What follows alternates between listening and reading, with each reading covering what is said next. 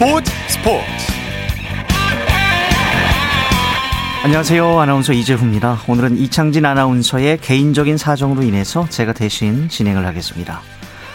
이번 주말은 축구 골든 위크라고 할 수 있네요. 동아시안컵에서 남녀 대표팀이 동반 승리에 나섰고 나설 예정입니다.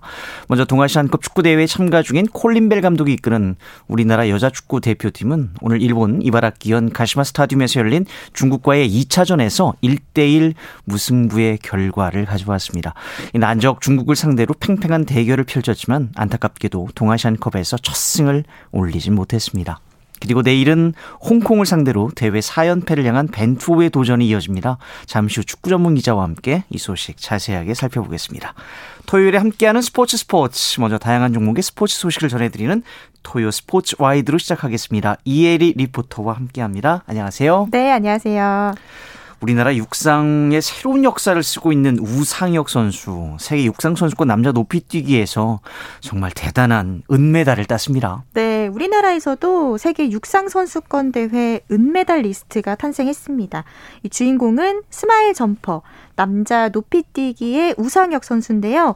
우상혁 선수가 우리나라 시간으로 19일 화요일에 미국 오리건주 유진 헤이워드 필드에서 열린 2022 세계 육상 선수권 대회 남자 높이뛰기 결선에서 2m 35를 넘어서 2위를 했습니다. 네. 비록 도쿄올림픽 금메달리스트 카타르의 무타즈이사 바심의 벽에는 막혔지만 우상혁 선수는 이번 대회에서 세계 최정상급 점퍼의 위상을 다시 한번 실감했는데요. 지난 19일 화요일 KBS 9시 뉴스입니다.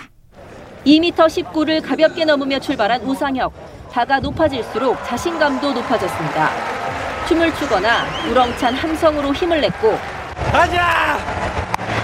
2m 30을 넘은 뒤엔 본격적인 경쟁이 시작됐음을 알렸습니다. 순항하던 우상혁은 2m 33에서 위기를 맞았습니다. 1, 2차 시기 모두 실패하며 탈락 위기에 몰린 마지막 3차 시기. 완벽한 점프로 스스로 위기를 벗어났습니다. 기세를 이어 2m 35까지 성공한 우상혁. 강력한 경쟁자였던 이탈리아 템베리와 우크라이나 프로첸코가 2m 35에 실패하면서 금메달 맞대결에는 현역 최강자 바심과 우상혁만이 남았습니다. 바심이 2m 37을 넘자 우상혁은 2m 39로 승부를 걸었는데 바심의 벽은 다소 높았습니다. 최종 기록 2m 35로 은메달, 2011년 경보 김현섭의 동메달을 뛰어넘는 세계 선수권 한국 선수 최고 성적입니다. 좀 어렵게 경기를 잘 풀어가 나갔는데 이제 대한민국 최초로 실버 메달, 금메달 따가지고 기분 너무 좋고 이제 시작이니까 내년에 헝가리에 있는 세계 선수권 다시 열심히 노력해서 최선을 다해서 도전하겠습니다. 실내 육상 선수권과 다이아몬드 리그 우승 그리고 세계 선수권 첫 은메달까지 우상혁이 도약할 때마다 한국 육상의 새 역사가 쓰이고 있습니다. KBS 뉴스 허솔지입니다. 우상혁 선수를 이렇게 높이 더 높이 뛰게 만든 힘이 긍정의 힘이라면서요? 네, 늘 미소를 잃지 않는 이 긍정의 힘과 그리고 큰 무대에도 주눅들지 않는 강심장이 지금의 우상혁 선수를 만들었고요.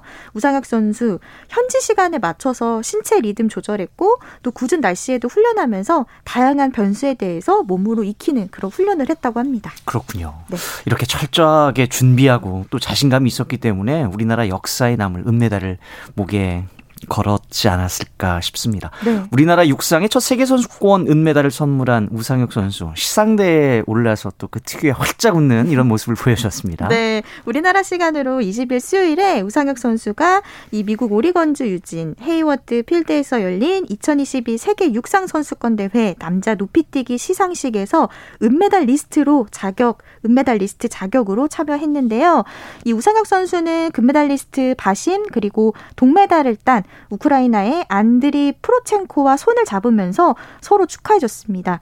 그리고 시상대에서 빼놓을 수 없는 퍼포먼스가 있죠. 그 메달을 깨무는 예. 그 퍼포먼스 동작도 취하면서 또 우상혁 선수 웃기도 했는데요. 이 평소 우상혁 선수는 2004년 아테네 올림픽 남자 높이뛰기 금메달리스트 스웨덴의 스테판 홀름이 우상이라고 했었는데 그 길을 우상혁 선수가 똑같이 걷고 있더라고요. 지난 20일 수요일 KBS 9시 뉴스입니다.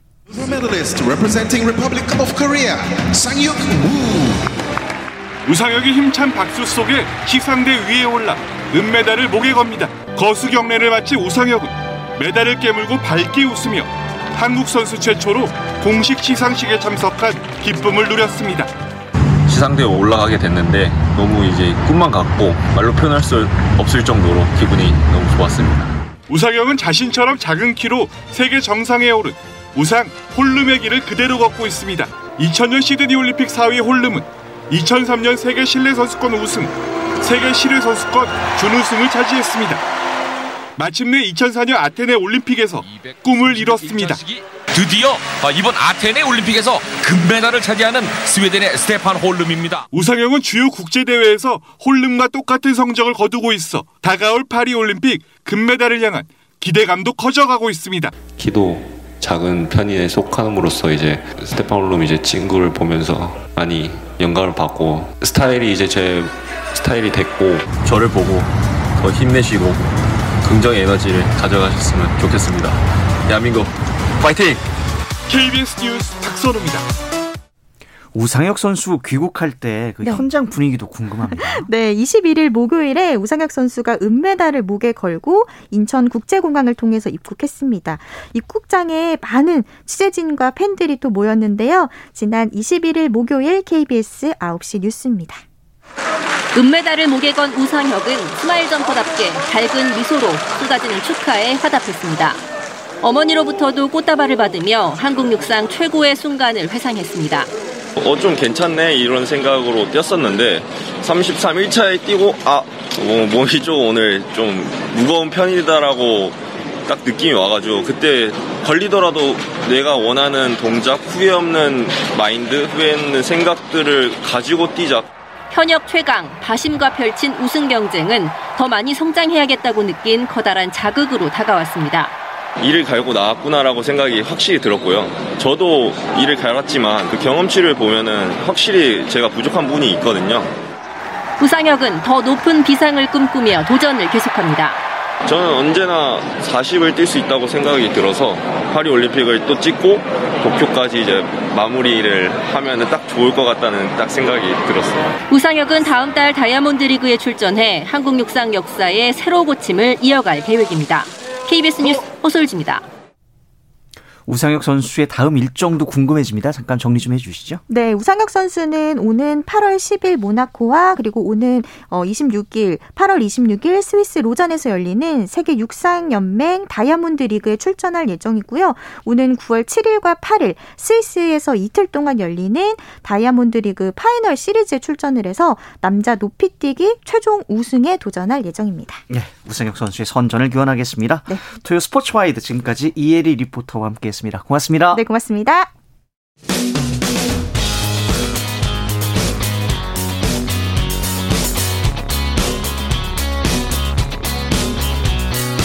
따뜻한 비판이 있습니다. 냉철한 분석이 있습니다. 스포츠 스포츠 생방송으로 함께하고 있는 스포츠 스포츠 지금 시각 9시 29분 지나가고 있습니다. 이어서 국내외 축구 소식 살펴보죠. 중앙일보 박린 기자와 함께합니다. 안녕하세요. 네, 안녕하세요. 아, 우리나라 여자 축구 대표팀 소식인데 어, 동아시안컵 출전 중인데 오늘 중국을 상대로 무승부였죠. 네, 맞습니다. 그 30여 분 전에 일본 가시마 스타디움에서 어, 동아시안컵 2차전이 끝냈는데요. 어, 우리나라가 아쉽게 중국과 1대1로 좀 무승부를 기록을 하게 됐습니다. 어, 이번 대회는 한국과 중국, 일본, 대만 4개국이 그 플리그를 벌여서 우승을 가리는데요. 어, 우리나라는 일본의 그 1대2로 진데 이어서 1무 1패로 어, 승점 1점으로 3위에 그쳤고요. 어, 2연승을 거둔 승점 6점의 일본을 제칠 수가 없어서 그 최종전과 관계없이 또 우승이 좀 좌절되게 됐습니다. 그렇군요. 아, 오늘 1대 0으로 앞서다가 무승부가 돼서 좀 아쉬운데 경기 내용 좀 알려주세요. 네, 사실 우리나라가 전반 34분에 먼저 선제골을 뽑아냈습니다.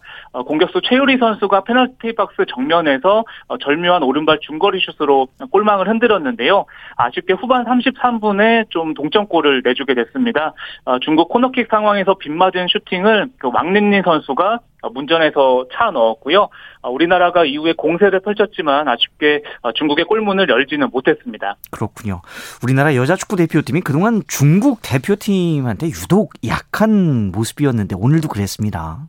네, 맞습니다. 뭐 2015년 동아시안컵 승리 후에 2무 6패에 그쳤고요. 오늘 7년 만에 중국전 승리를 노렸지만 또 아쉽게도 좀 악연을 끊어내진 못했습니다. 어, 역대 전적에서도 4승 8무 29패로 또 열세를 또 계속해서 이어가게 됐습니다. 그렇군요.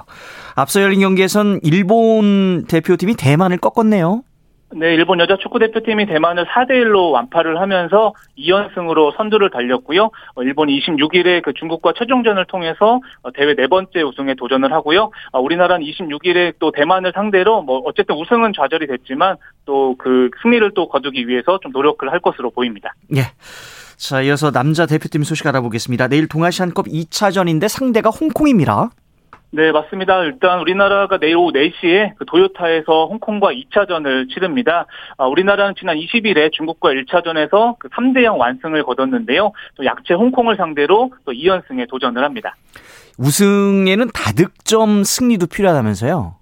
네, 이번 대회 남자부도 뭐 한국, 일본, 중국, 홍콩 그 4개국이 풀리그를 펼쳐서 우승을 가리는데요. 앞서 일본이 1차전에서 홍콩을 6대 0으로 대파를 했거든요. 현재 일본이 조선두고 우리가 그 2위입니다. 그 우리나라가 지금 사실상 일본과 좀 우승을 다투는 2파전 양상인데요. 어, 그 약체 홍콩을 상대로 그 다득점이 좀 필요한 상황입니다. 그렇군요. 자, 그리고 우리나라 권경원, 조유민 선수가 홍콩전 앞두고 각오를 밝혔는데 어떤 각오였는지 궁금해집니다. 네, 사실 그 두 선수 다 중앙 수비인데요. 그, 그 이번 대회는 그 유로파, 뭐 티르키의 그 페네르바체 김민재라든지 그 부상을 당한 울산 김영권 선수가 빠졌거든요. 두 선수가 아, 지금 중앙 중앙 수비를 책임지고 있는데 어 간바오사카 공경원 선수 같은 경우에는 또 김민재와 김영권 형이 또 해온 것에 어, 누가 되지 않도록 잘 준비하겠다 또 이렇게 다짐을 했고요. 어, 중앙 수비 그 대전의 조유민 선수도 어, 우리나라 그의 그 대회 4회 연속 우승을 위해서 또 최선을 다하겠다 또 이런 각오를 밝혔습니다. 예. 권경훈 선수가 언급했던 김민재 선수요. 이 튀르키예 페네르바체 떠나서 이탈리아 나폴리로 간다 이런 그 소식들이 나오고 있는데 어떻습니까?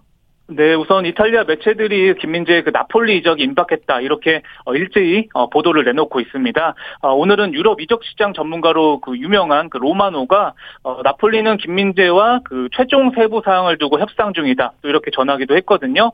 사실 김민재 선수는 그 프랑스 스타드렌 이전이 유력해 보였는데 예. 나폴리가 그 중앙 수비 쿨리발리가 또 첼시로 떠나게 되자 대체자로 김민재를 낙점을 하고 굉장히 좀 강력하게 또 러브콜을 보내왔고요. 지금 그 최종 계약이 좀 임박한 상황입니다. 예. 공식 발표가 정말 늦어지는데 이런 이유는 무엇일까요? 네, 우선은 그 이정료는 270억 원, 연봉은 34억 원에 좀 양측이 좀 합의를 한 것으로 전해졌는데요. 어, 다만 계약 기간을 3년으로 할지, 어, 3 플러스 2, 그 5년으로 할지 협의 중이고요. 어, 그리고 그 바이아웃이라고 하죠. 그 다른 팀이 데려가려면 그 지불해야 되는 최소 이적료가 있는데 이 금액을 두고 나폴리와 김민재 측이 어, 최종 협의 중인 것으로 알려졌습니다. 예. 어, 현지에서는 김민재 선수가 그 48시간 안에 어, 이탈리아에서 그 메디컬 테스트를 마치고요. 어, 조만간 공식 발표가 나올 것으로 또 예상을 하고 있습니다. 말 그대로 임박해 있군요. 자, 그리고 네. 토트넘 홋스퍼의 손흥민 선수가 오늘 밤에 프리시즌 스코틀랜드에서 갖는다고요. 네, 한국 시간으로 오늘 밤 11시입니다. 그 토트넘이 스코틀랜드 글래스고에서 어, 스코틀랜드 레인저스와 어, 프리시즌 평가전을 치르거든요. 어, 토트넘이 얼마 전에 한국에서 그 팀 K리그 그리고 어, 세비야와 프리시즌 경기를 치르고 영국으로 돌아갔고요. 오늘 밤에는 그 지난 시즌 유로파리그 준우승 팀이죠. 그 레인저스를 또 상대할 예정입니다. 예. 그 우리나라에서 치러졌던 그 두 경기들도 봤습니다만 토트넘이 어, 이번 시즌 앞두고 새 얼굴을 많이 영입했어요. 그런데도 손흥 민의 입지는 굳건하다면서요? 네, 우선 정확히 지적을 해주신 게 토트넘이 올 시즌에 굉장히 여섯 명이나 좀 많은 선수를 영입을 했습니다. 뭐 대표적으로 공격수 히살리종, 미드필더 비수마 같은 선수인데요. 어, 영국 현지에서는 그래도 콘테 감독이 새 시즌에 베스트 11을 짜더라도 어, 일곱 명은 확실히 기용할 것이다. 이렇게 전망을 내놓았거든요. 그 일곱 명은 공격수 손흥민과 케인, 쿨루세브스키 그리고 어, 미드필더 벤탄쿠르, 수비수 다이어와 로메로, 골키퍼 요리스고요. 어, 말씀하신 대로 지금 많은 선수들이 가세를 했지만 손흥민 선수는 새 시즌에도 어, 변함없이 또 확고한 주전으로 나올 것으로 보입니다. 그렇군요. 레인저스하고 경기 치른 다음 이후 일정은 어떻습니까? 네, 우선은 토트넘은 31일에 그 이스라엘에서 이탈리아 그 AS 로마와 그 프리시즌 마지막 경기를 치릅니다. 어, 특히 AS 로마 사령탑이 그 토트넘을 이끌었던 모리뉴 감독인데요. 아. 어, 손흥민 선, 네, 손흥민 선수는 예스슨과 오랜만에 좀 그 적으로 또 대결을 펼치게 됐고요. 어, 토트넘은 다음 달 6일에 그 사우스햄튼과 뭐 프리미어리그 또 개막전을 치르는데요. 또 2022-23 시즌 개막이 어, 벌써 2주 앞으로 다가왔습니다. 예, 아, 벌써 손흥민 선수의 경기 기대가 됩니다.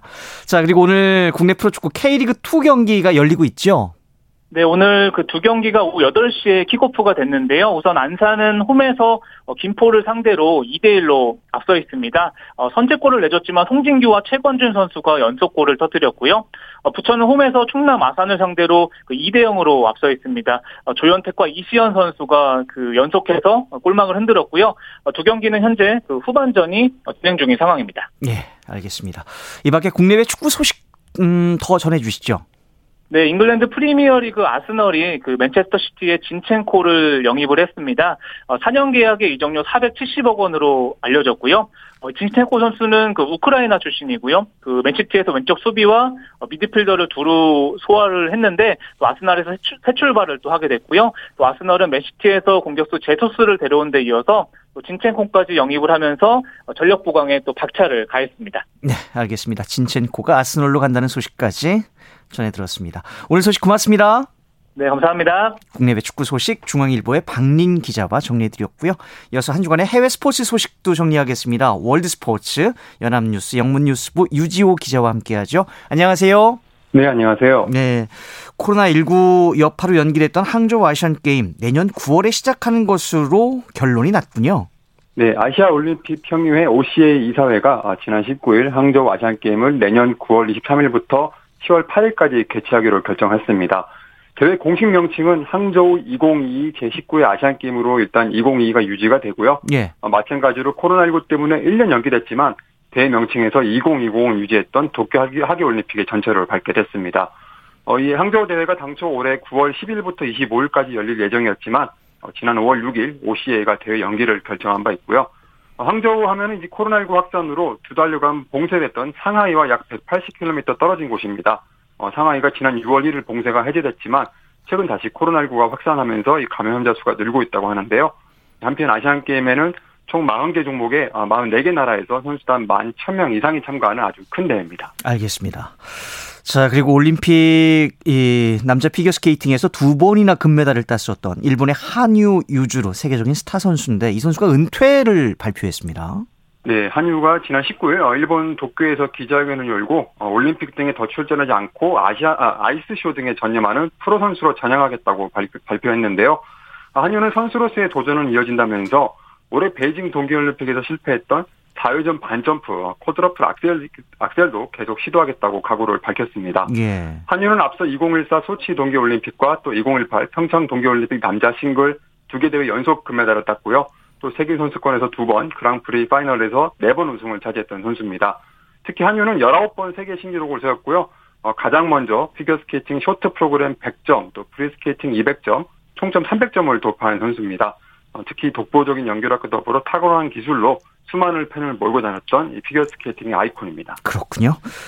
자, 이어서 노박 조코비치 코로나19 백신 맞지 않아서 US 오픈 출전도 불발이 됐다고요? 네, 이 선수가 사실 같은 이유로 올해 1월 호주 오픈에도 나서지 못했는데요. 어, 미국 역시 백신 미접종자의 입국을 허가하지 않는 만큼 어, US 오픈 참가 무산은 사실 예견은 됐었습니다. 어, 일단 조코비치가 대회 엔트리에는 이름을 올렸었는데요. 하지만 대회 조직위는 지난 목요일 어, 조직위가 선수들의 예방 접종을 의무화할 수는 없지만 백신을 맞지 않은 외국인의 입국 관련 미국 정부의 규정을 존중한다고 발표하면서 조코비치의 불참을 공식화했습니다. 어, 이렇게 되면 조코비치는 내년 프랑스 오픈까지는 메이저 대회에 나설 수가 없는데요.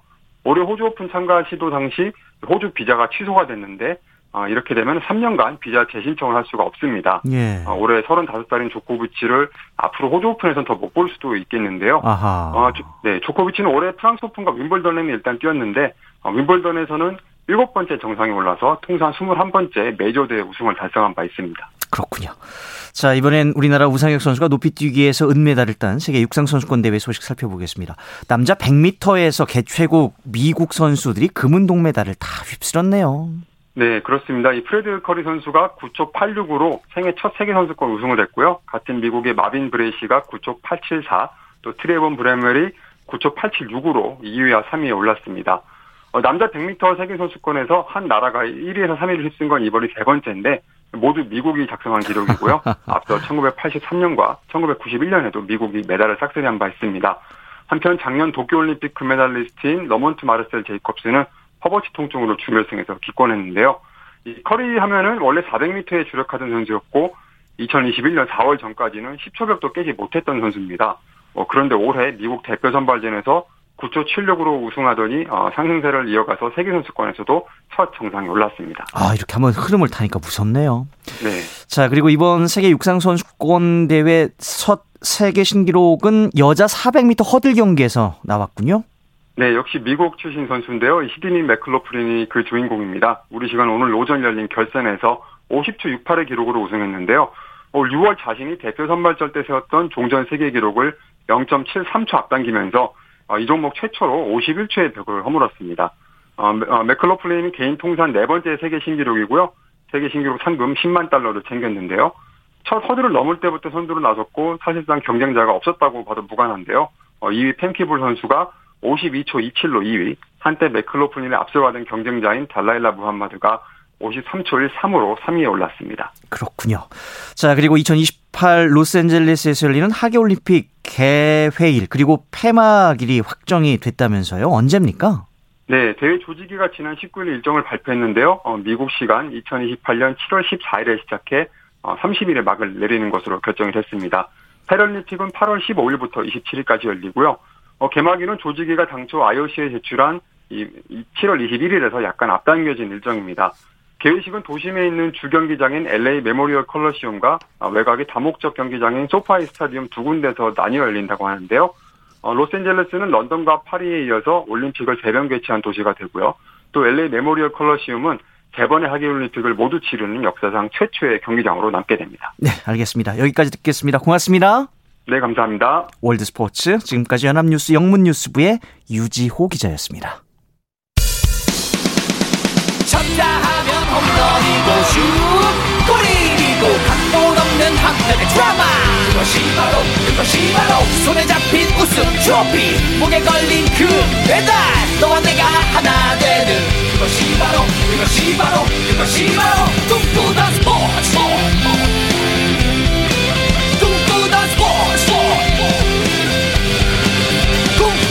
four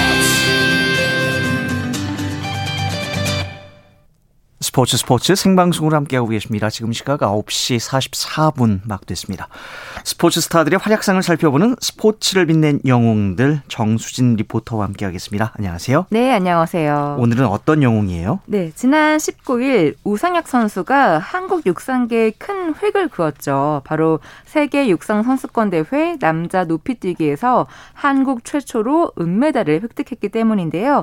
2m 35의 기록으로 은메달을 목에 걸 었습니다. 네. 어, 특히 2020 도쿄 올림픽 때 2m 35를 넘으면서 한국 신기록을 세웠는데 그러면서 이 선수의 이름이 거론됐었죠. 바로 한국 육상 높이뛰기의 레전드 이진택 선수인데요. 하늘을 날았다는 뜻에서 스카이리로 불리기도 했습니다. 그렇군요. 네. 우상혁 선수의 한국 신기록 전에 그 기록이 이진택 선수의 기록이었죠. 그렇죠. 97년에 세운 2m 34의 한국 기록을 2021년까지 24년 동안 보유하고 있었는데 그 기록을 우상혁 선수가 깬 겁니다. 물론 이진택 선수 본인은 언젠가는 그 기록이 깨질 걸로 생각을 하고 기대도 하고 있었지만 시간이 조금 더 걸리지 않을까라고 생각했 었는데 실제로 그 기록이 깨졌을 때는 시원 섭섭한 마음이 들었다고 해요. 네. 네. 시원한 마음이 더 들지 않았을까 싶기도 하고요. 자, 이진택 선수의 활약상 한번 좀 정리를 해 주시죠. 네. 이진택 선수가 올림픽에 처음 참가한 건 92 바르셀로나 올림픽이었는데요. 할 수 있다는 자신감이 있긴 했지만 너무나 큰 경기여서 떨리는 마음에 아쉽게도 예선 탈락했습니다. 예. 그래도 앞으로 가능성은 있을 거라고 스스로 희망을 가졌고 이후 열심히 노력한 결과 4년 뒤 96 애틀란타 올림픽 결선에 진출합니다. 한국 육상 선수로서 이 올림픽 결선은 처음 이었는데요. 이때 8위를 기록했었고요. 1년 후 97 부산 동아시아 경기 대회에서 금메달을 목에 걸었습니다. 자, 그러면 97년 5월 18일 부산 동아시아 경기 대회 남자 육상 높이뛰기 결승전을 KBS 중계로 들어보시죠. 이진택 선수 쉽게 쉽게 넘어섰는데 2m 28 돈닿기 시작했습니다. 네, 성공입니다. 자, 이래서 이진택 2m 28 통과. 아, 이제 거의 급쪽에 가까이 갔습니다. 성공을 했습니다. 아 이진택 선수 역시 세계적인 선수예요. 한국 육상의 희망인데 말이죠. 헤들포라고도 할 수 있어요. 그렇습니다. 높이 뛰기에서 이진택 2m 28 멋지게 넘었는데 보세요. 네, 커브를 들면서 발구르기. 자, 공중 동작. 아, 여유 높이가 아, 많군요. 네. 자, 이래서 이진택 선수는 2m 28 통과. 예, 남자 높이 뛰기 결과에 대한 시상이 진행되고 있습니다. 금메달은 우리 한국의 이진택 선수가 차지했습니다. 이진택. 네, 이진택 금메달. 귀한 금메달. 이진택 선수의 기록 2m 네, 지금 들으셨던 97년 부산 동아시아 경기 대회를 기점으로 국제 무대에서 이진택 선수가 이후에 쭉 좋은 결과를 냈던 것 같습니다. 네, 이후 98 방콕 아시안 게임에서 금메달을 획득했는데 아시안 게임이 51년에 창설이 됐었거든요. 근데 거의 반세기 만에 높이뛰기 노골드 한을 풀었던 그런 대회였고요. 예. 또94 히로시마 아시안 게임 은메달의 아쉬움을 떨친 그런 우승이기도 했습니다. 아, 특히 이진택 선수 개인적으로는 1년여의 슬럼프를 이겨내고 또 소속팀이 해체되면서 직장까지 잃은 그 설움을 딛고 이룬 우승이었기 때문에 금메달 이상의 의미가 담긴 그런 금메달이었던 거죠. 자세한 내용은 98년 12월 18일 KBS 9시 뉴스에서 들어보시죠. 한국 육상 높이뛰기가 아시안 게임에서 반세기 만에 금메달의 꿈을 이뤘습니다. 이진택은 오늘 타마사 대학 주 경기장에서 열린 남자 높이뛰기에서 중국의 주중고를 꺾고 대망의 금메달을 목에 걸었습니다. 방콕에서 배재성 기자입니다. 2m 27cm 마지막 세 번째 시기 긴장과 초조 만감을 대변하듯 이진택이 길게 숨을 고릅니다. 이윽고 출발 그리고 도약. 만리장성만큼이나 높아 보였던 장대는 그러나 아무런 흔들림이 없습니다. 금메달. 굳었던 이진택의 얼굴이 금세 환히 열립니다. 마침내 해냈다는 기쁨을 안고 이진택이 가장 먼저 달려간 곳은 우리 응원석. 약 100여 명의 태국 교민들과 붉은 악마 응원단은 태극기의 물결 속에 박수와 환호로 금메달의 기쁨을 함께 나눴습니다. 시합이 늦게 있어가지고 굉장히 부담스럽습니다. 그리고 어쨌든 힘들었지만 제 자신을 이겨내가지고 또 금메달 하나 또 한국에 큰 보탬이 된 게 제 자신으로서 너무 기쁘고 빨리 쉬고 싶습니다. 힘들게 올라선 정상. 네. 이후 또 4년 뒤 2002 부산 아시안 게임에서도 금메달을 목에 걸면서 아시안 게임 2연패를 달성했습니다.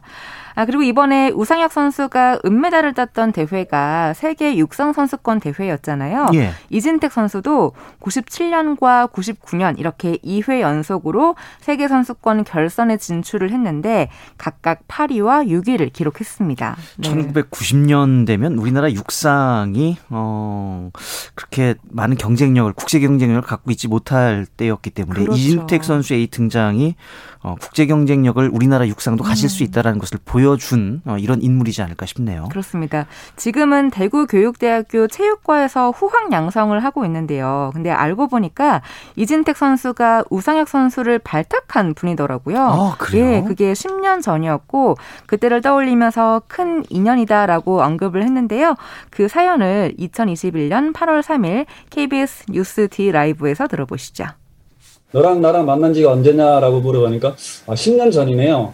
그때 중학교 3학년 때 네. 소년체전 이제 2등을 했어요. 2등을 했어요? 네. 2등을 하면 저희가 음. 이제 중학교 3학년 이제 그 아주 어린 선수들이기 때문에 아, 2등까지는 뽑지를 않아요, 사실은. 그래서 아. 1등만 뽑게 되는데, 아, 이 녀석이 이제 제가 이제 심판을 그때 보고 있어가지고, 심판 결과지를 들고 본부로 이제 이동하는 중에 이 친구가 아, 울고 있는데, 이 울음이 그냥 뭐 억울해서 운 게 아닌 것 같아요. 음. 나는 더 잘할 수 있고 준비를 잘했는데도 불구하고 자기가 펼쳐 보이지 못한 그런 그 저한테 딱 꽂히는 그런 마음이 있었어요. 아, 네. 그래서 이제 그 감독의 주- 그 권한이 좀 있었어요. 그 대신 이제 보고서를 많이 써야 됩니다.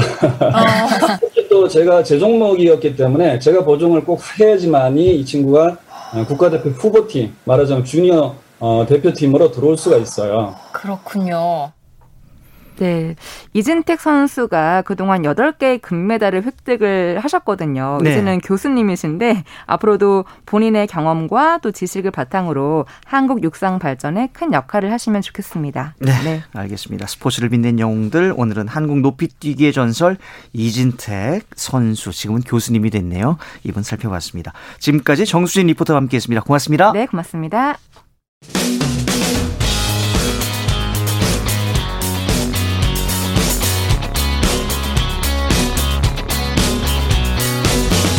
비판이 있습니다. 냉철한 분석이 있습니다. 스포츠 스포츠 스포츠 스포츠 이어서 프로야구 소식입니다. 스포츠 서울의 윤세호 기자와 함께하겠습니다. 안녕하세요. 네, 안녕하세요. 전국적으로 비가 왔는데 다른 경기는 그대로 진행이 됐는데 SSG와 두산의 잠실 경기만 취소가 됐군요.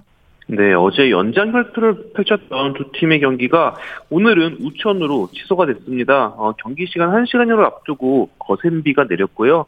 방수포를 설치하면서 비가 그치기를 기다렸지만 계속 내린 비로 인해서 취소가 됐습니다. 그렇군요. 자, 그럼 프로야구 소식 어, 살펴보겠습니다. 고척으로 가보죠. 키움이 삼성을 꺾고 완승을 거뒀네요. 네, 오늘 2시부터 시작된 고척 경기에서 키움이 삼성의 6대 0 완승을 거두면서 2연승을 달렸습니다. 반면에 삼성은 13연패에 빠져 있는데요. 오늘도 연패 악몽에서 탈출하지 못한 삼성입니다. 예, 키움 타선의 대폭발이었군요.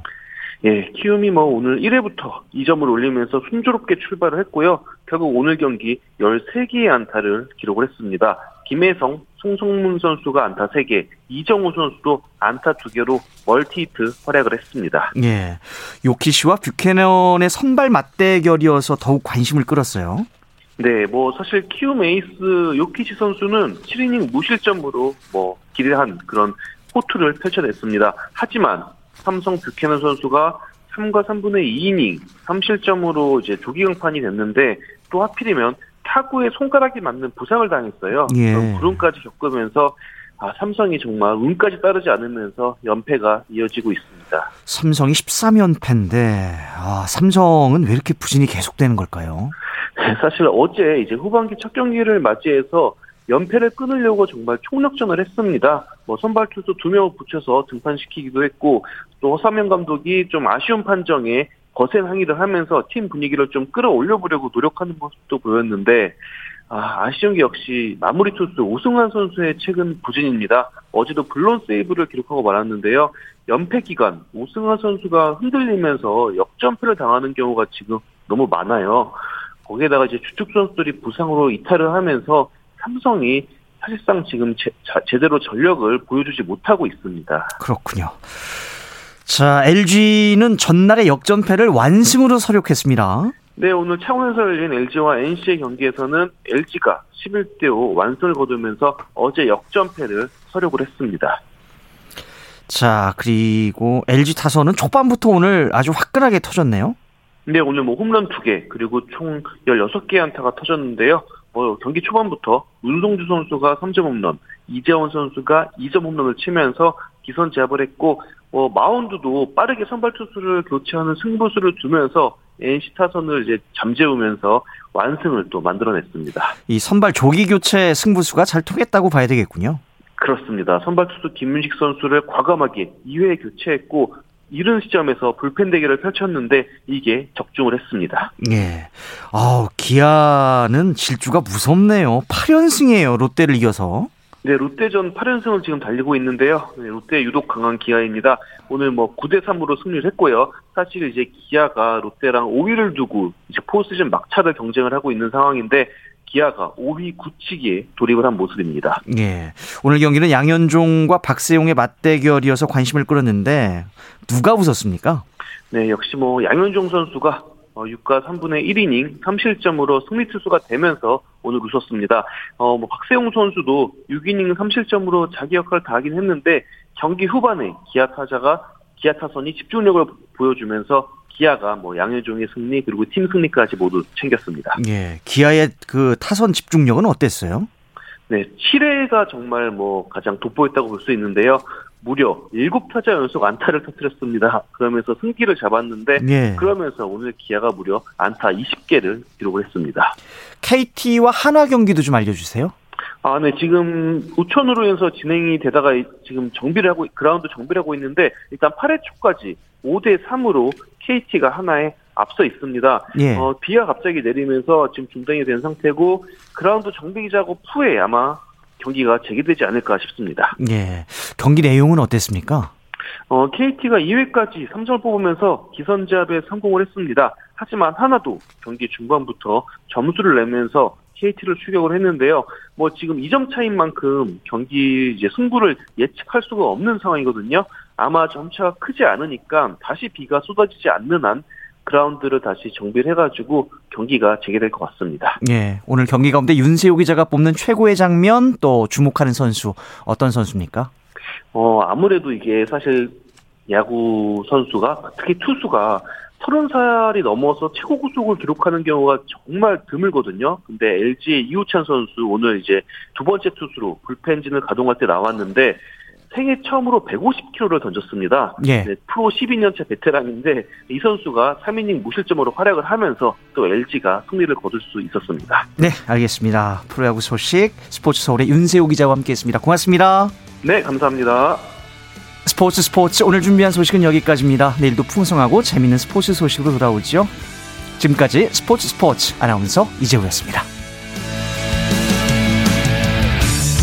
The sun goes down in front of me, reminds me where I wanna be.